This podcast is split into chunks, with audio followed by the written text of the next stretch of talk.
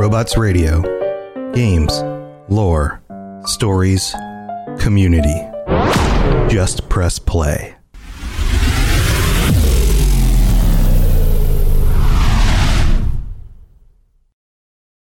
This episode is brought to you by Visit Williamsburg. In Williamsburg, Virginia, there's never too much of a good thing. Whether you're a foodie, a golfer, a history buff, a shopaholic, an outdoor enthusiast, or a thrill seeker, you'll find what you came for here and more. So ask yourself, what is it you want? Discover Williamsburg and plan your trip at visitwilliamsburg.com. Robots Radio presents... Listening to the Dungeons & Dragons Lorecast, the best way for everyone from experienced dungeon masters to those curious about D&D to learn more about the worlds, creatures, and lore of Dungeons & Dragons.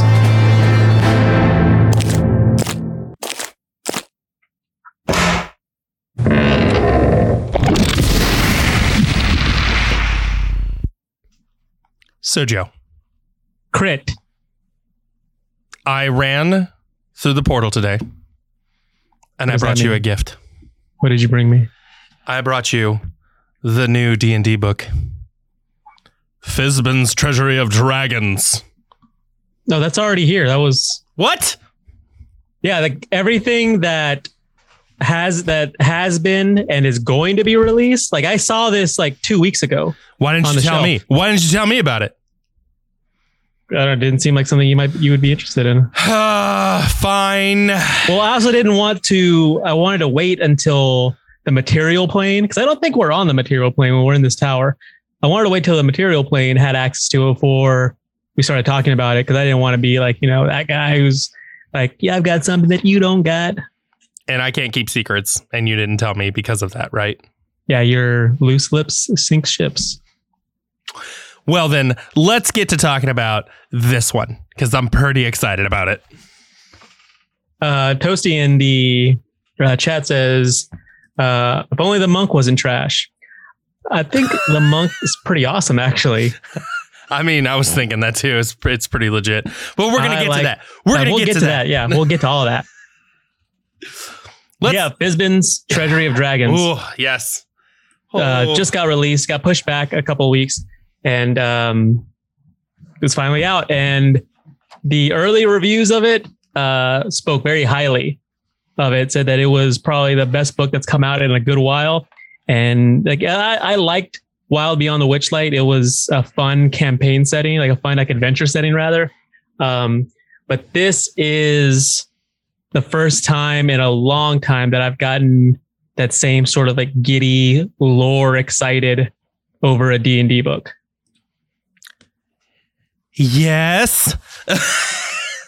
I'm excited because chapter one is about creating yourself as a dragon character. Yep. Oh my gosh. Can we start there? Let's go there. Yeah. Character creation. Let's do it. Let's go. What do we got for character creation? Well, even before the character creation, sort of like the preface, it starts off, it's called Elegy for the First World. Mm-hmm. It's like an in-game or an in-universe poem that like sort of like epic poem that tells the story of the creation of the first world from dragons and how that kind of like splintered off into what is recognized as the universe now in D&D, which like I'd say like that sort of lore stuff is exactly why we do this podcast. And so again, like it got me all like nice and giddy. Do we want to read the poem? I mean, it's a pretty long poem, but it's pretty long. So, but no, I mean, like I said, it's like it's epic style poem, that tells the creation of the world, of the first world, like that dragons created and how there was, some sort of catastrophe that ended up splintering that world. And thus made the different like planes and worlds that we know now. It was a pretty interesting poem. If you have the chance, go read it. It's amazing. Character creation. Let's go. Woo! All right, let's go. So From the folk hero dreaming of liberating their people from tyrannical blue dragon's reign, to the idealist acolyte who imagines purging the world of Tiamat's corruption, many adventurers aspire to be dragon slayers. That's the beginning of this area. Okay. Yeah. So as you read that, you're like, oh man, ugh, we're gonna be dragon slayers. Oh boo. But it goes in further to giving you more flavor for creating draconic races. Yeah, it gives you three different dragonborn sub races that you can tinker around with, rather than sort of like a generalized catch-all for the dragon race that was available before. You can now specify it and personalize it, and sort of, you know, go on a more unique path based on whatever option you pick. Yeah. The three races, sub-races we have to choose from now are Chromatic, Gem, and Metallic. Yeah, Chromatic and Metallic are obviously like... Yeah. That's... Yeah, like, I mean, that's what we've been dealing with for years. Mm-hmm. The Gem introduction is really cool. Yes. And the lore behind that is really cool, that that they were like sort of like a combination of the two. That and depending on like what facet of lore you want to subscribe to, they either they were a like kindly union, like a product of a kindly union, or something that was kind of unwanted. Yeah. For me though, I'm more excited about the Gem Dragons. Oh yeah, they're new, they're shiny. So yeah, of course. But here's something I want to add to this. It's not just that they're shiny; it adds a whole new element to dragons, because if you look through the pictures, not only of the Gem Dragons, which we will discuss later, dude, there is so much amazing artwork in this. Yes, book. So much. The thing that immediately stands out to me is the Gem Dragons. Horns and spikes don't directly connect to their faces or body, even as a dragonborn, which is incredible. Yeah, they it's like missing a section. Like, yes, it's like like the curvature and everything. Mm-hmm. The anatomy seems like it would be perfect, except it's like just there. It's missing a chunk. It's like, so it's like partly like floating in the air. Yep. But so to get a little bit deeper into the lore of it, it says many worlds have myths and legends about Bahamut and Tiamat, though these primordial dragons are sometimes known by other names.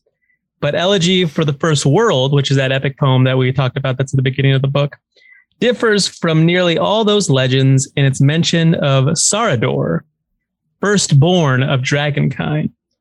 The poem suggests that Bahamut and Tiamat created Sardior together, and that ruby red Sardior then joined with Bahamut to craft the metallic dragons, and with Tiamat to craft the chromatic dragons. So the poem theorizes or posits that this like product of the first of dragonkind is product of these two primordial dragons, then like sort of coupled with both of them to then form the dragons that they're best known for, the chromatics and the metallics.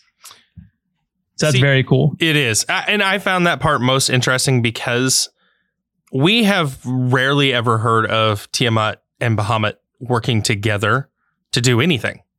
They despise each other. Yeah. To work together to create an entirely new entity is insane. I mean, yeah, and I don't even know if it's them working together. And this is just this at this point. This is just dragon theory. Yeah, it just might be that they're. I mean, they talk about in the book. They talk about these two having this sort of primordial magic, and that magic is sort of. It can be said that that's what permeates the material plane. That's where magic comes from. Is these two ancient dragons? These two. primordial dragons. And so it just might be the fact that, you know, both their magics are clashing against each other, and it creates this other gem dragon. Exactly. And so it might not even be that they're, like you said, they despise each other. They're ancient foes, always at odds. And so it might not be like, hey, let's get together and see what we can come up with. It might be sort of an accident that stemmed from their magic being so closely held together. And then another thing it could be the fact that their magics were primordial. And what we know about primordial magic, it is very untamed. It's hard to control. So another theory here is that maybe they knew this and knew that the only way forward for both dragon kinds was to create a third, basically impartial party that they could use to further their kinds. Well, yeah, I mean, that's what it goes on to say that some dragons who have studied this poem, the Elegy of the First World, believe that Sardior was destroyed and shattered along with the First World, and that the Ruby Dragon's splintered consciousness became the Gem Dragons on the new worlds of the material plane. So, like that sort of idea that they created this dragon to sort of trickle down into the rest of the universe isn't completely off base. You know, coming from like. So sort of in the same ballpark as Sardior was destroyed, and then his consciousness now creates the other gem dragons. Yeah, and I can see why they would want to destroy him, because essentially both of their powers are combined to create this one entity. Yep, absolutely. You know, it's just like the old saying that, you know, your children will be the better version of you. It's the more improved, more. Look, I can outrun and beat up all my kids. I don't know what you're talking about. Wait till they're older. But anyway, we're going to sit here and talk about this all day. Let's get into some of these stats, okay? So for chromatic dragons, your stats are your basic, you're a humanoid. Your walking speed is 30 feet. And you have chromatic ancestry. Having chromatic ancestry allows you to choose one kind of dragon from the chromatic ancestry table, and you basically get their damage type, along with resistances and other things. Yeah, that's typical for the three. Yeah, like you each get a breath weapon that's indicative of the type of dragon that you are. You each get resistance that's indicative of the type of dragon you are. So that's across board. The same for the three sub races. Exactly. There's not really a whole lot of difference here for these guys, other than your chromatic. Yeah, I mean, exactly. Like, it's just like I said, it's kind of indicative of the sort of damage and resistance that you want. And it's the same for the metallic dragons. However, our gem dragons, they get some different ancestries. If you choose Amethyst, you get force damage type. Choosing Crystal gives you radiant damage. Emerald, psychic. Sapphire is thunder. And Topaz is necrotic damage. Now, this is interesting because prior to the gem dragons being introduced, we really didn't have access to these damage types as even dragons. Right. So I'm pretty pumped. No, yeah, I mean, what's really cool is that one of their racial traits is psionic mind. They have telepathy with anyone within 30 feet. Like, I read that and immediately thought, rogue. Oh my gosh. All rogue. The way. Roguing it up. Or not even that, like let's say you have a larger party, you have a bard as sort of the as a leader, more or less. Like at that point, they're able to sort of direct traffic in combat. Oh yeah. So they're the most exciting out of the new introductions of sub races. I feel like at this point we should branch into subclasses. They've introduced a couple new subclasses to the within Fizban's. Yeah, they've got a monk subclass and a ranger subclass. So do we want to cover these? Absolutely. Have the stage, Serge. So the monk subclass is the Way of the Ascendant Dragon. And it's essentially it's one of the monastic traditions that you're able to get, that you're able to select at third level. And so in the book, Fizban himself, who's writing it, says that my favorite ascendant dragon monks all narrate the bodily attacks allowed with fun onomatopoeias. Swish kapow indeed. So at third level, you get Draconic Presence. If you fail a charisma, or intimidation or persuasion check, you can then use your reaction to re-roll the check as you tap into the mighty presence of dragons. Now, once this feature turns a failure into a success, you can't use it again until you finish a long rest. So you can actually attempt it and fail and still not lose it, which I thought was kind of cool. Yeah, it's at first I looked at that and thought, well, that's a little overpowered. But then I started thinking about it going, well, it's kind of robbery, too, if you take it from somebody after they use it and they didn't succeed. Draconic Strike. You can you cause acid, cold, fire, lightning, or poison damage with your unarmed strike as a monk, and then you can also speak Draconic. At third level features, you can get the Breath of the Dragon, which is channeling destructive waves of energy. You can take the attack on your turn. You replace one of the attacks with an exhalation of Draconic energy in either a 20-foot cone or a 30-foot line that is 5 feet wide. Choose a damage type, acid, cold, fire, lightning, or poison, which, like the Draconic Strike, it doesn't say that you have to pick one and then always mm-hmm. use that. You can change it up. So if you are fighting, depending on what you're fighting, so you punch something and use acid damage, and the DM tells you it doesn't seem to have affected it. Like, oh crap, okay, well I guess it's immune to acid. Let's try something else. So you choose the type of damage. Each creature in that area must make a dex save throw against your key save, taking damage of the chosen type equal to 2 rolls of your martial arts die on a failed save, or half on a successful one, and then it goes up as you level up. Now this is what Toasty in the chat was talking about when he was saying that the monk was no good. The 6th level, Wings Unfurled. When you use your Step of the Wind, you can unfurl spectral draconic wings from your back that vanish at the end of your turn. While the wings exist, you have a flying speed equal to your walking speed. You can use this feature a number of times equal to your proficiency bonus. So it's not great, but it allows you to fly for one turn. Yeah, but I can see where Toasty's coming from on this, because you do activate it and have to use it in that same turn. No, for sure. I mean, it doesn't last a minute in game time. So, mm-hmm. It does, 10 rounds or whatever it may be. It's, toward the end of your turn, but it can allow you to get the high ground. Yeah. It can allow you to make it escape. It's, to me, it's, it's a lot of, a lot of stuff in D&D is, situational, circumstantial.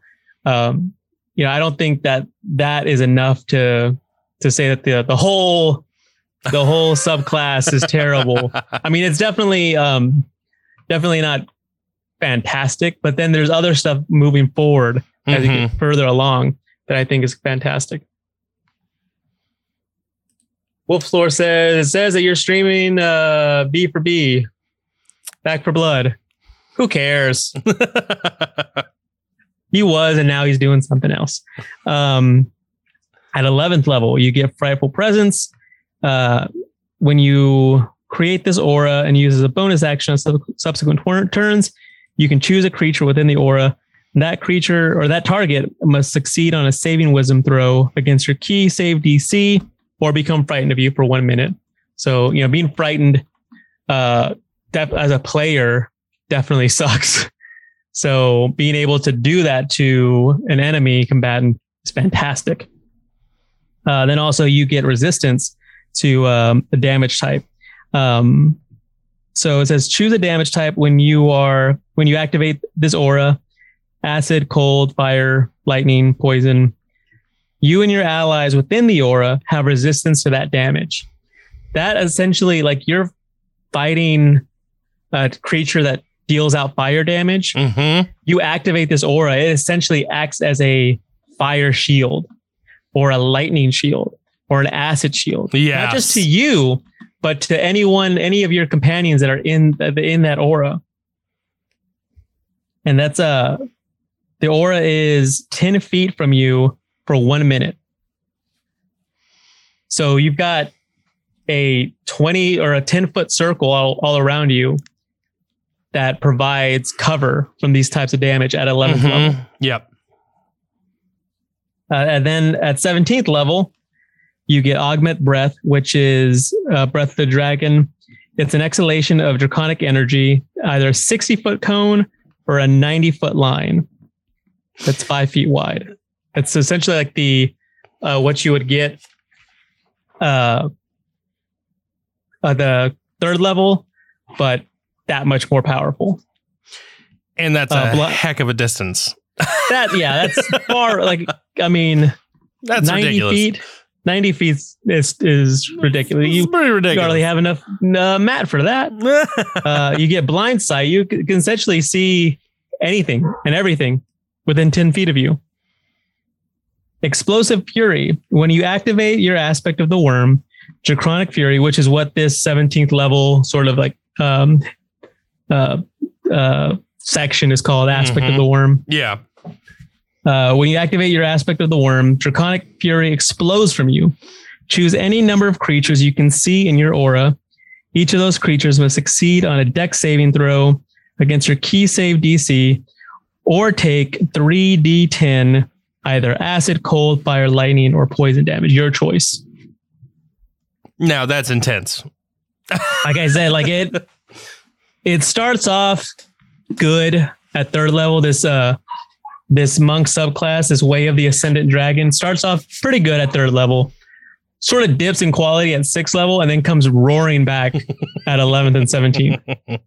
So overall, I'd say it's pretty good. Yeah. Oh yeah, definitely. And then we've got the Ranger subclass, the Drake Warden. The Drake Warden. Oh yeah.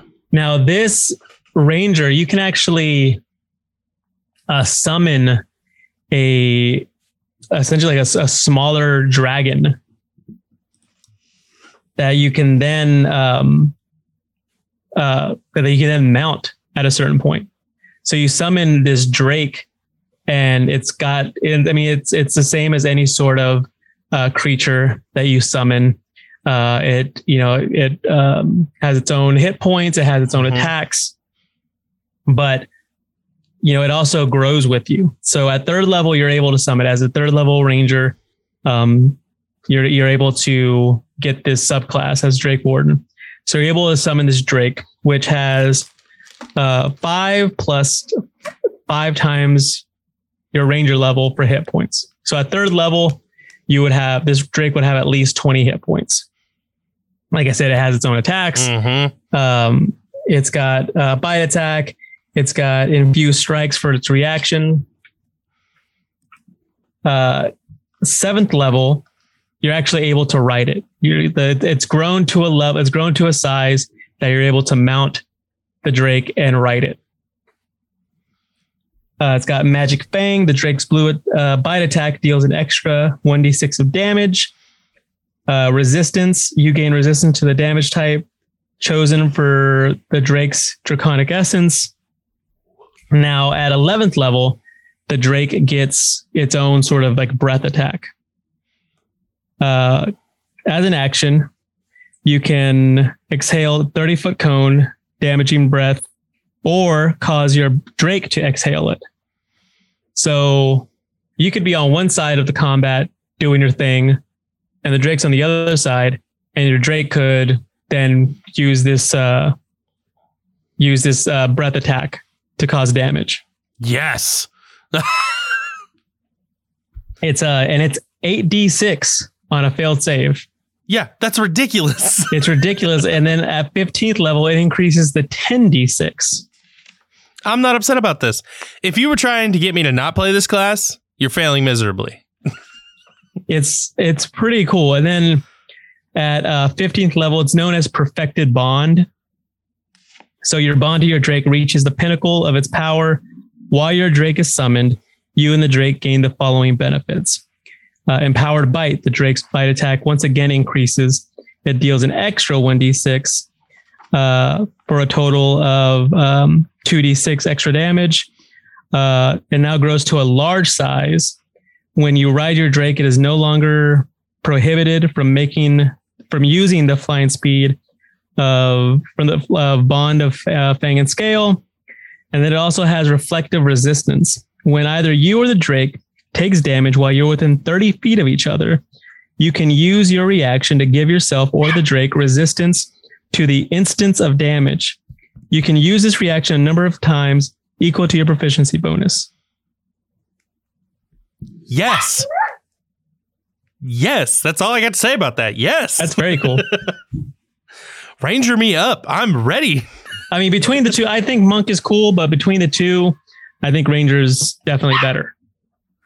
Then it's also, we've also got some feats that, you know, that's one thing that I miss from the you know, older editions, mm-hmm, is the feats. And you know, they've done like, you know, they've got the optional feat rule that you can play with them if you want, and they've included some.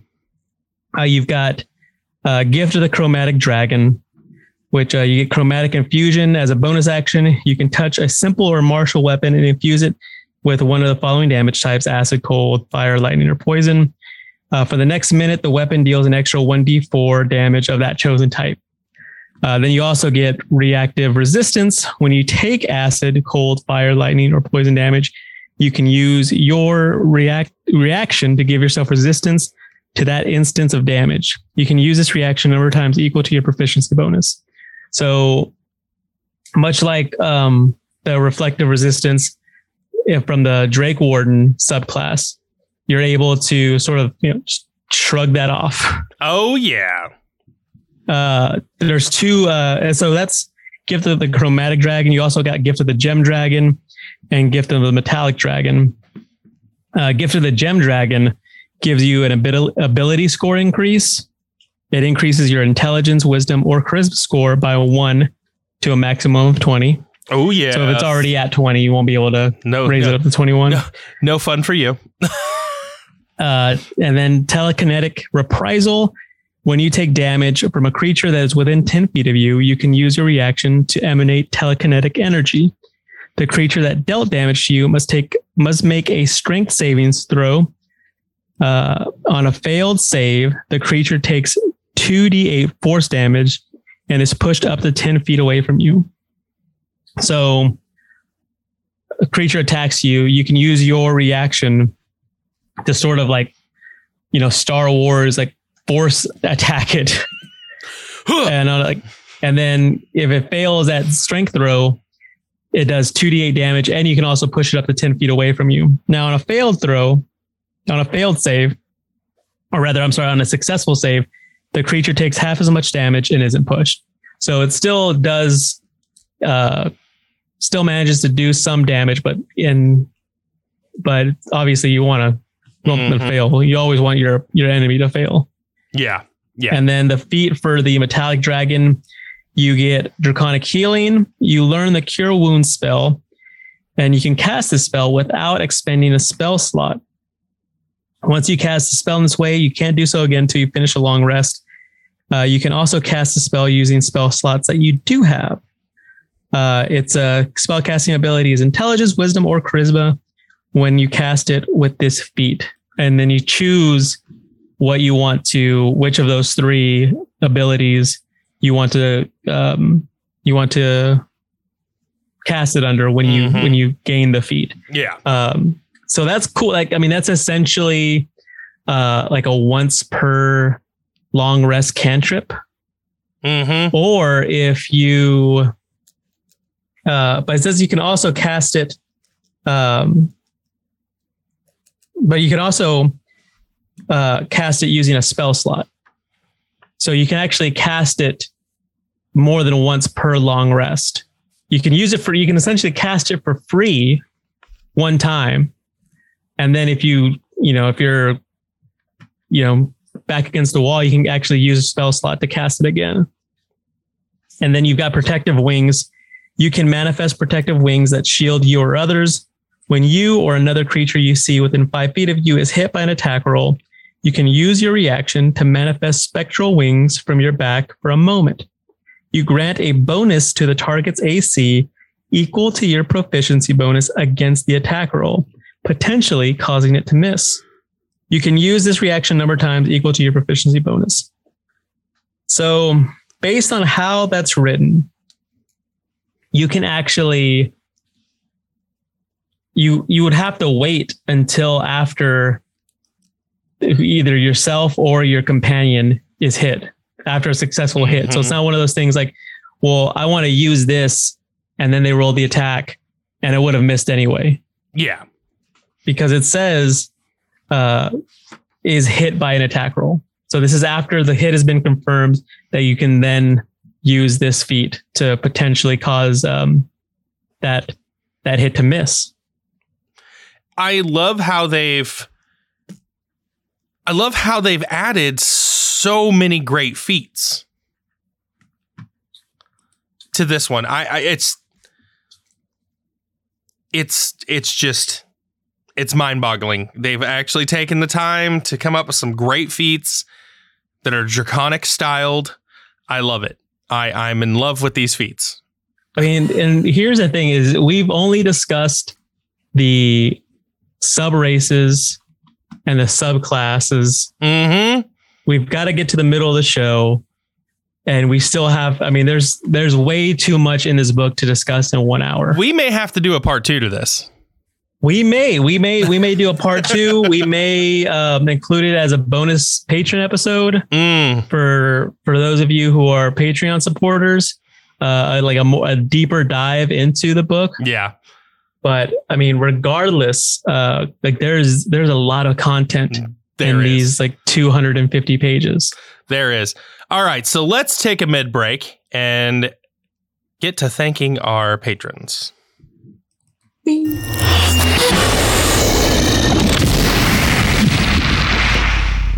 All right. We're in the middle of so, Sergio. We're in the middle of it. We're in the middle. Ooh. So let's go ahead and take some time to thank our patrons. Sergio? Yeah, let's go ahead and thank all the fine folks that are helping support this show with their hard-earned ducats. We've got Daniel, who is our apprentice patron. And our newest patron, thank you so much, Daniel P, for helping us out. And then on our scholar tier, we've got Wolf the Sheepdog and Remington Clotier. Thank you two again for supporting us financially. And Stagger and Stumble and Jonathan Sutter and Chris Mitchell are our wizard patrons. Thank you three so much. And of course, we would be remiss to not mention Maverick and Lupus, our deity patrons. They get access to every single piece of bonus content that we create. They are able to play at our monthly D&D campaign that Crit is DMing and is you know creating the story for. They and all these tiers you get all sorts of bonuses. D&D patreon.com/D&D Lorecast. For as low as $5 a month, you can get early episodes, ad-free episodes, stickers. You know, $10 gets you access to all the bonus episodes that we make, including the D&D campaign episodes that will be recorded. And even if you aren't a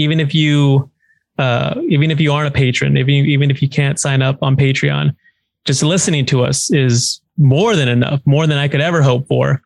Telling a friend, your coworker who you think might be into D&D or is looking to get into D&D, let them know that's more than enough for us. Mm-hmm.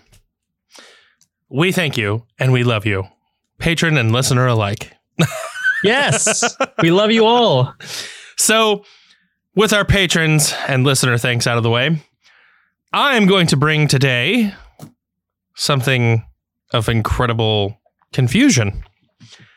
So I have been diving into the deep dive of the internet, and I have found in my favorite place to go find my minis, again, minisgallery.com, we are coming out with, in February, 3, not 1, not 2, but 3 Storm King's Thunder box sets. Nice. Each one will contain 5 minis, and I will go through each one individually. So in box set 1, we are going to get King Hecaton. We're going to, and I can never pronounce this name, so I'm going to butcher it, and I apologize. Zalkin Alessander, I believe, might be the right one I did. We're going to get Queen Neri.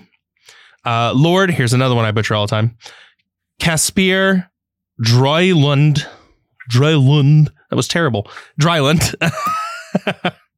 And we're going to get Aegiron Spirit. That is in box set 1. In box set 2, we're going to get Princess Mirren, Kella Darkhope, Princess Nim, Pao Ming, and Princess Sarissa. So that's box set 2, and I'm pretty stoked for that one in particular.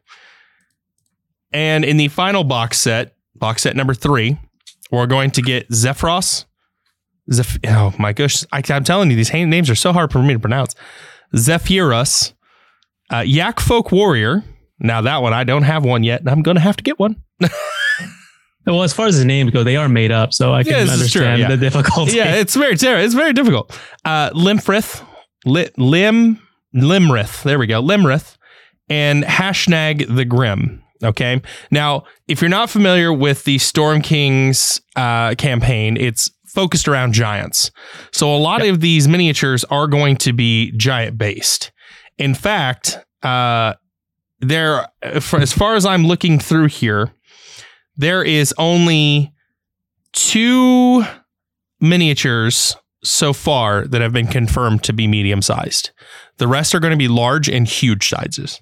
Nice. So in keeping with the giantness of that adventure. Oh yeah. And they do look pretty gnarly, I will say. I'm not going to bring them up tonight because it's a lot of windows to open and a lot to bring up. But if you want to check them out yourself, you can go to minisgallery.com and just look up the Storm King's Thunder box sets. And we'll link to them in the Discord channel on Robots Radio for the D&D Lorecast. Speaking of the Robots Radio Discord, we are in the final days, but we are still giving away a hardcover special edition of the Haunt trilogy, the Haunt 2 and the Haunt 3. And by going to the Robots Radio Discord and going to the D&D Lorecast channel, there is a pinned message that is the official giveaway message. All you have to do to earn a entry to win is to react to that message. Post a little emoji on there and you've earned yourself one entry. A second way to gain an entry is to follow us on Twitch, twitch.tv/almightycrit. Anyone following the channel will get an automatic entry. That's 2. A third and final way to gain an entry is going to Twitter, twitter.com/DND Lorecast. The pinned tweet on that account is also the official giveaway post. All you have to do is either like or retweet that, and you'll gain a third entry to win this amazingly beautiful book. Amazing. I am jealous that I might create dummy accounts so that I can try to finagle my way to winning it. So I don't have to buy it, because I will buy it. I'm going to have to buy it myself. I'm currently going through the haunt for the first time with my friends, and they're bugged out completely. Like, they don't trust anything. They're so on. They think everything is going to try to kill them. They don't want to like do anything wrong. Like, I walk up, I say, like, there's a window to the left. Like, don't go near the window. Don't go near the window. I don't know what's going on with that window, but don't go near it. So it definitely, if you're looking for like a spooky adventure, there's three of them in there that are all fantastic. And speaking of, and it's available on the DMs Guild. And speaking of the DMs Guild, let's go ahead and mosey on to the DMs Guild corner. Oh, yes. In keeping with all the dragon talk that we got going on this evening, I am going to suggest the Dragon Games, which is... I was hoping you would. Which is an adventure by Steven, Jasper Orr, Bill Petrino, DJ Brewer, and Wizard Sleeve Studios. Dragons are respected throughout the realms for their longevity and immense power. A single dragon can wreak havoc on entire regions. Kingdoms have assembled entire armies in order to vanquish troublesome dragons, only to have those armies obliterated by a few blasts of the dragon's breath. It goes on to say the Dragon Games and adventurers racing to find an infamous blue dragon's lair to steal an egg and return it to the finish line. The opposing teams will do whatever it takes to get the egg, and there are very few rules to adhere to. It takes cunning, planning, and fortitude to get through the obstacles, claim the egg, and deal with enemies trying to steal it, and reach the finish line in one piece. For the winning team, fame and fortune awaits. Think of this as sort of Hunger Games. When I was going to say the Triwizard Tournament in Harry Potter. Oh, okay. Where they're trying to get the dragon's eggs. They're all competing against each other, and so you can have three opposing teams going against each other. And it can be, it's got PvP mechanics. So you can actually have, as opposed to like, one team of players against two NPC team or three NPC teams, you can actually have all the players against each other. And it's $4.95 on the DMs Guild. Heck of a buy. Oh yeah. The art looks great. I can't, I pulled it up in my research, and I'm like, I'm going to have to buy that. I'm going to have to recommend it. Mm-hmm. Yes. And while we're in the spoopy month, I do real quick, Lupus says, capture the flag. I'm like, that's pretty much it. It's pretty much. Dragon capture the flag. Yep. While we're in the spoopy month, I cannot recommend enough, because we just got doing a live play, and it's coming out this Friday, of Stewart's... What's So Rotten About Zombies Defending an Ancient Temple. It was a blast. It was an absolute blast to play, and it is really cheap to pick up, and it's an amazing game to play with your friends. I cannot recommend it enough. The rule set is simple. Yes. You don't necessarily need to have experience in tabletop role-playing games. Nope. You can teach it to just about anyone and have a lot of fun with it. And honestly, it was so simply it was so well written and simple that I managed to pick the book up, read it for about 10 minutes total, understood the whole game mechanics. Start playing. Yeah. Done. It's like wonderful. Those are the best games, because there isn't a whole lot of like legwork to get into. Like you said, you can read it for a little bit and then start playing almost immediately and still have fun with it. Again, simple, it's a very like nuanced and subtle simplicity that, on the surface, it seems really easy, but there's so much depth to it. The way that it's written, the way that's put together, that you can enjoy it so much. Oh, yeah. So all that being said, let's go to the end of the show. Let's go.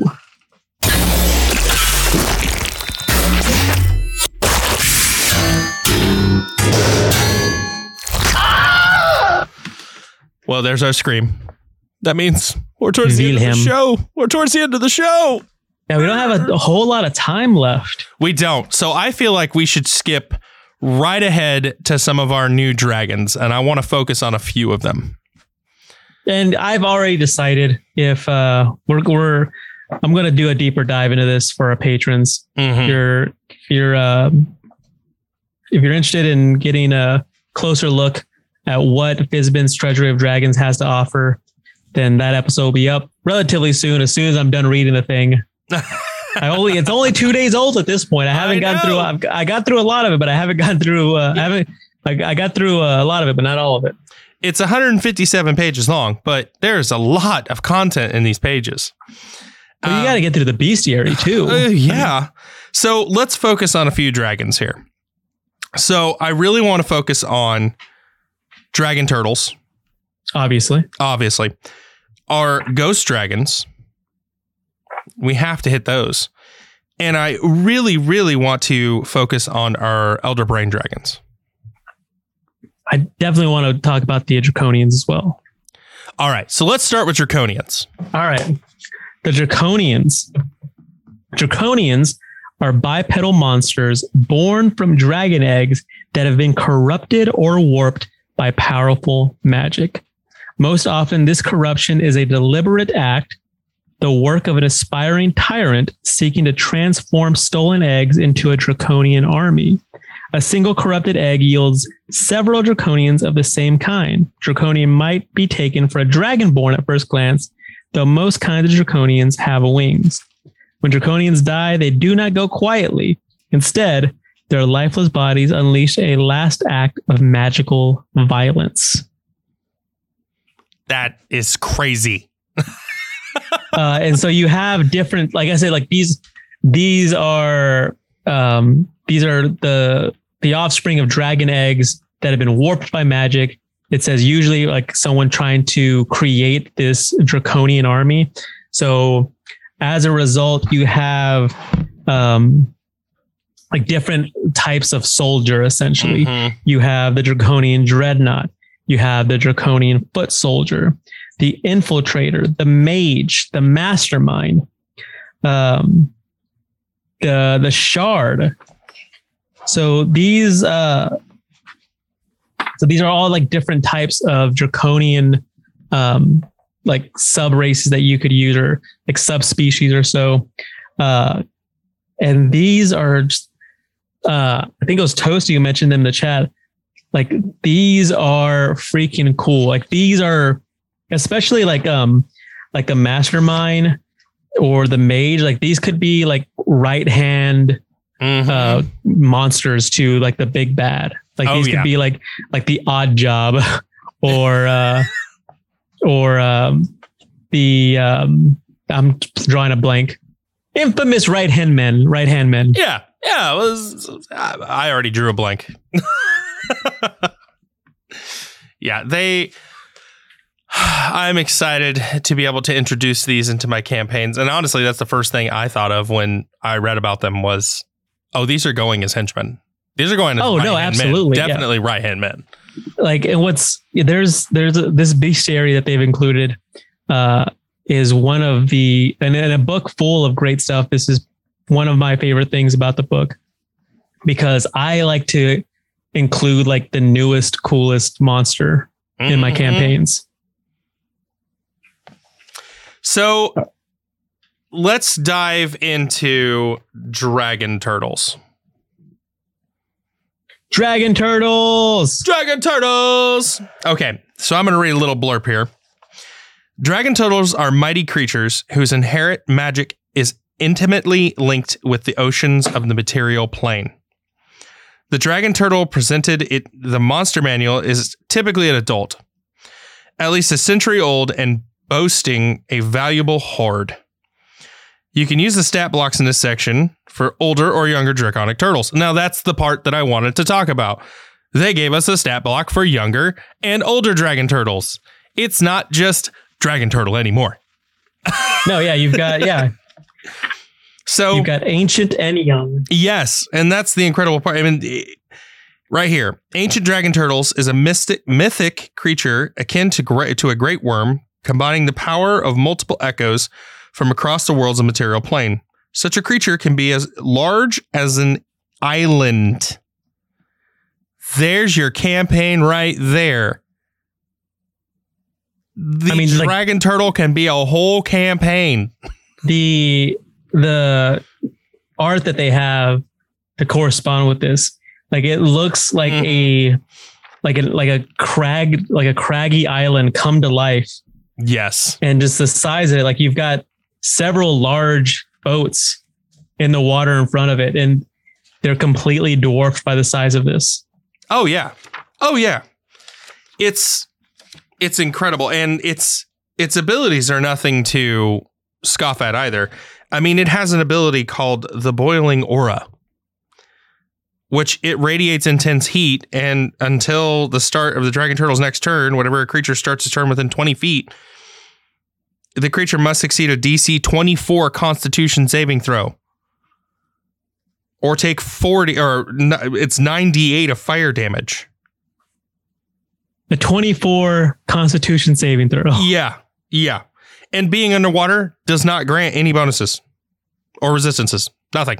Like you're taking it one way or the other. Yeah, we have an episode planned on gargantuan creatures.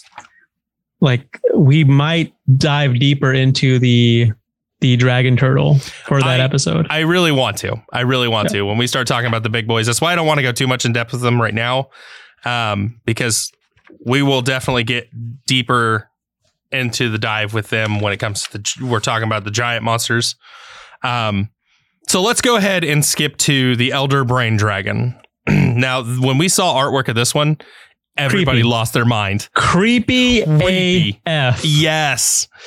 So one of the few consolations available to those who must contend with a mind flare colony is the limit of its reach, which spreads only as far as the influence of the colony's elder brain. But this small solace withers away when a colony manages to capture a dragon. Enough said there. I mean, I hate mind flayers. I mean, even though I've got one staring at me at all times on my desk. But the idea of a mind flayer colony capturing a dragon is the most terrifying thing.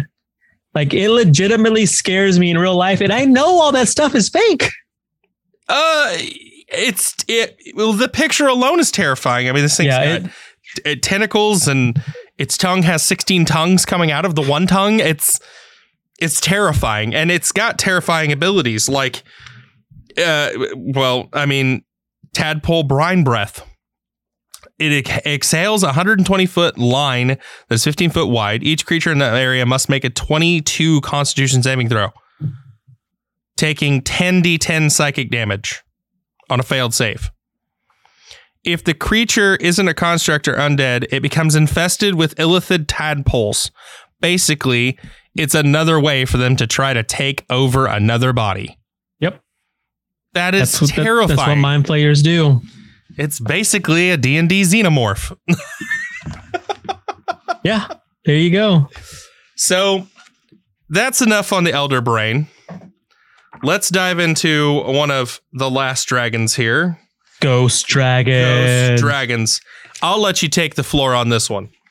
And before we get into that, like I said, the bestiary is fantastic in this book. There aren't just...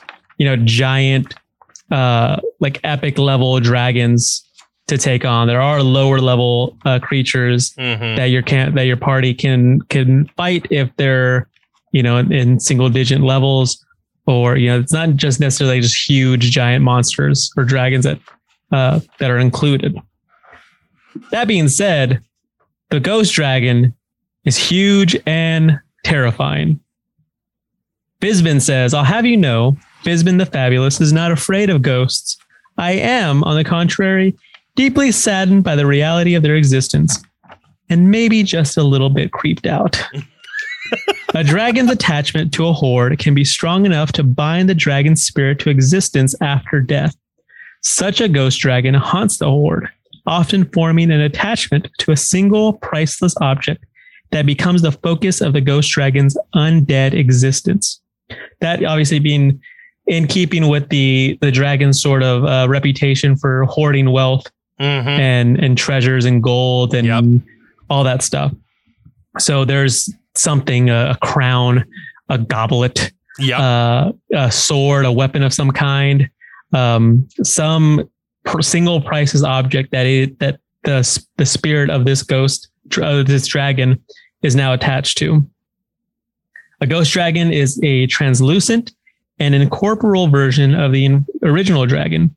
Though its breath weapon resembles ghostly flames, lightning, or acid, it carries an otherworldly curse. The breath shadow mist can induce waking nightmares. Mm-hmm. Yes. Yes, that is the most terrifying aspect of this dragon, is that it can literally attack you with a breath weapon, and then you go into a nightmare catatonic state. So the terrifying breath, it exhales shadowy mist in a 90-foot cone. Each creature in that area, which, I mean, if you're fighting, 90 feet, a 90-foot cone, you're probably going to be in that area. Mm-hmm. Each creature in that area must make a DC 21 Constitution saving throw. On a failed save, target takes 9d8 cold damage and is frightened for 1 minute. On a successful save, it takes half as much damage, but is not frightened. So you better hope you make that saving throw. So if you fail, while you're frightened of this ghost dragon for a minute, creature is paralyzed. The frightened creature can repeat the saving throw at the end of their next turn, ending the effect on it on success. So it's your basic frightened sort of conditioned, except for you're paralyzed. Except that rather than, if you're frightened, you can't approach the creature that you're frightened of, right? Mm-hmm. So a vampire frightens you. And they're 20 feet away. You're like, the vampire can approach you, but you're not getting any closer than 20 feet to that vampire as long as you're frightened. You can move away. You can move around. But with this effect, you can't move at all. That's it. You're taking 98 damage and you're stuck. That's why it's terrifying. I actually had one of these in the previous campaign of the Fumbling Four. One of the players had actually grabbed a coin from a simple coin purse, and attached to that coin was this weird looking infant dragon, and it would not leave the side of whoever held the coin. Well, eventually the coin was returned to the dragon. The character who was in possession of the coin gave it back to the dragon, said, "It's yours." Mm-hmm. I actually gave this character the ghost dragon as a pet. Yes. And I added a little bit of flavor to it, which I will do today. Little Zazz. Yes. As our, we'll say, ability of the day. We're not going to do an item this time. I guess it can go in the item category. So my item today is an infant ghost dragon that has the ability to possess the user. Like the character. You're like, okay. Yeah. Okay. So during this possession, as long as you have a strong bond with this dragon, you can use it as the same way you would do, you use ethereal sight. At this point, if you're possessed, in layman's terms, you can affect the ethereal plane in every way, shape, or form. So you can see, you can fight the ethereal plane, everything. The only catch-22 with this is that by using this, not only do you weaken yourself for the remainder of the day, but you also weaken your dragon comrade. So after the possession is over, each one of you will take 1 point of exhaustion. Oh, okay. I like that. Yeah. It's not a crazy item for the usual. Being possessed isn't, it's a trying, arduous affair. Yes. And I can assume. Oh, of course. Now the dragon can use its dragon breath during the possession. Right. Excellent. But again, this is an infant. This is an infant Ghost Dragon, so it's not going to have the same abilities and the same power levels as a, you know, ancient Ghost Dragon or even a, you know, just a regular large Ghost Dragon. However, this Ghost Dragon, unlike other Ghost Dragons, can mature and age with time. Okay. So, however, in order to do so, it needs to age double. So double the time it would take for a normal dragon to age at certain periods. Okay. So that is our... You mentioned that there has to be a strong bond. Mm-hmm. Like, what does that entail? Well, at this point, we can think of it the same way as we can think of like a ranger with an animal companion. Okay. So it has to have that sort of bond, you know. You can add it up to a ranger, animal companion, or even, you know, a wizard's familiar. You can count it type to these type of things. Chad is just going crazy right now. So yeah, that is our quote unquote item of the day. I like it. I like it a lot. Yeah, I can't say enough good things about this book. You know, there's been some criticism of D&D and their official content, that they're sort of just repackaging older stuff, the tried and true stuff.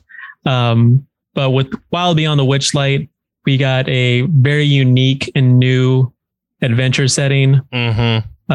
One that is conceivably can be completed without a single combat encounter, and not with any of the people I play with, damn murder hobos. No, but I assume there are players who don't subscribe to that theory of conflict resolution. And then with the Fizban's, you know, there is so much. There's so, like, with combined with the lore, with the sub races and subclasses and the bestiary and the spells that we didn't even get into. We didn't even get the chance to discuss the spells. This is exactly what I am looking for in a D&D book. Something that adds a little bit of flavor to just about every aspect of the game. I have to say, if you haven't picked this one up yet and you're debating on it, don't debate. Just buy it. Just get it, pick it up. Take it home, love it, cherish it forever, because it's amazing. It is a great addition. I'm disappointed I wasn't able to get the alternate cover, because my work schedule and my local game store, their hours of operation, they're the exact same. So I couldn't go in first thing and pick it up, and I couldn't go after work and pick it up. I would have to wait until the weekend, which I was like, I can't do that. I got to get it immediately. So, of course. But at any rate, Sergio, do you have anything to share with our lovely audience?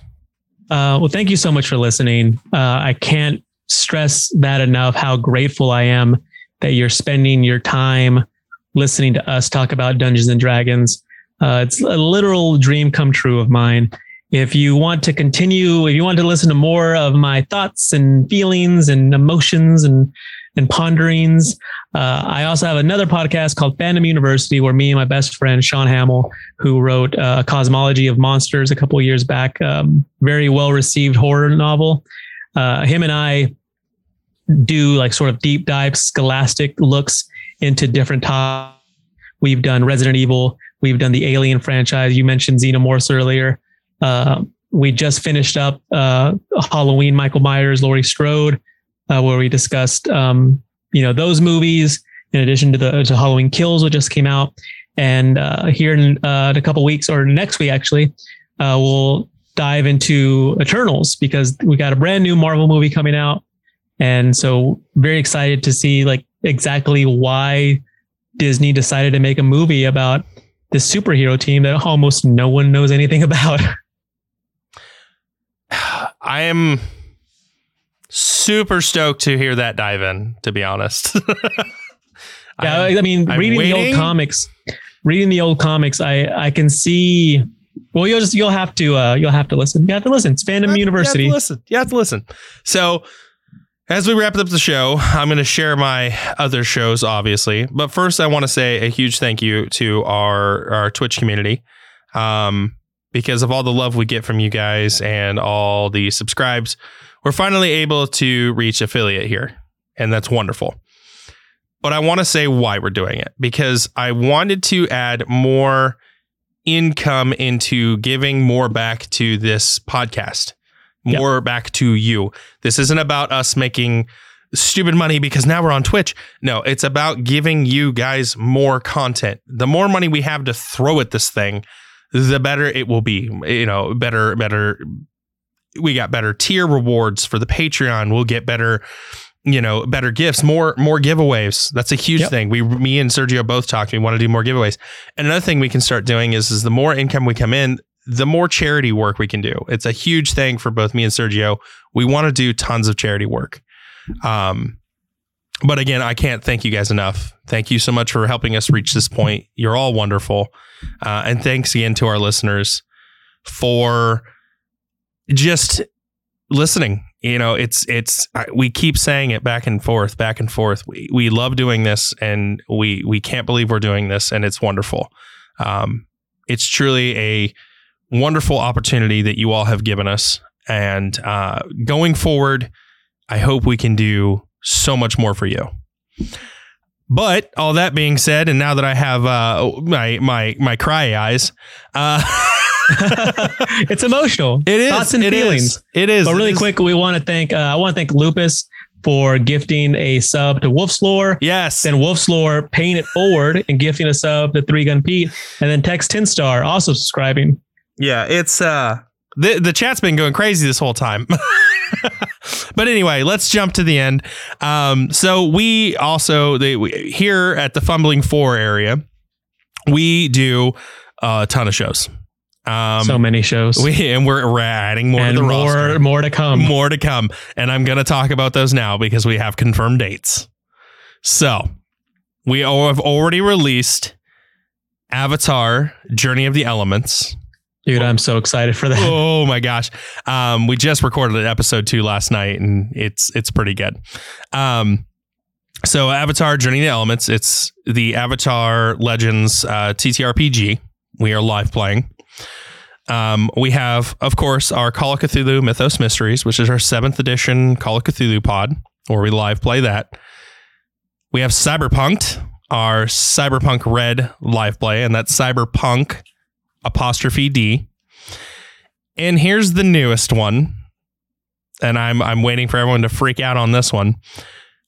We are introducing Delta Green SCP Files live play, where I will have the cast of the Fumbling Four play as agents within the SCP dealing with SCP situations. I mean, Fumbling Four is a lot of fun. Like Fumbling Four and the Almighty Crit, it's a lot of, you know, it's as irreverent as a D&D campaign can get. Of course. Incorporating those personalities into that game, into Delta Green, that's a match made in heaven. Yes, because the game itself is bonkers. It's and insane. Wacky. Yeah, I will say we've already recorded the first episode. It's going through final edits now, and we're going to be releasing that within the next 2 weeks. We're going to be releasing the first episode. Unfortunately, we are going to have to start it off as a bi-weekly pod to start off with. But as we get more episodes recorded and backlogged, we're going to throw it into a weekly pod. So just bear with us. We've got so many shows going on. We're trying to shoot for the moon here. So just bear with us, and we're going to get them pumped out as quick as possible. But that said, we also have the Fumbling Four and the Almighty Crit live play 5e D&D podcast. You also have Knights of Darkness. This is the other one that's coming out soon. And the release date, I believe, is the 30th of next month. We are coming out with it. And Knights of Darkness is a podcast, is a live play podcast again, The first season will be Vampire the Masquerade. Love me some World of Darkness. And we are going to go through all of the World of Darkness campaigns and books. Fantastic. But the first season is going to be Vampire the Masquerade. And of course, last but not least, we have our Resident Evil Lorecast, where we explore and do a deep dive on all things Resident Evil. Always. And now I can breathe. Now you can breathe. I hope I didn't forget any. We have a lot of shows going on. I mean, it's, you know, if you enjoy this podcast, definitely check out, you know, the other shows that Crit and I do. You know, it might not be for you, but it might, or you might know someone, you might listen to it and be like, you know, it's not for me, but I know someone who would really dig it. And that's the most what we could ever ask for is a recommendation from you. Yeah. So at any rate, I think it is time to bid everyone adieu. And again, thank you all for joining us. I want to read Fizban's more. Like, I can't. I do. I know. I wish I didn't have to sleep or work or do anything else but read D&D books. Oh my goodness. Well, on that note, till next time. Bye. Thanks for listening to the Dungeons & Dragons Lorecast. If you've enjoyed the show, please consider sharing it with a friend, following us on Twitter at DNDLorecast, or jumping on the Robots Radio Discord to chat more with us about Dungeons & Dragons. We'll talk to you next time.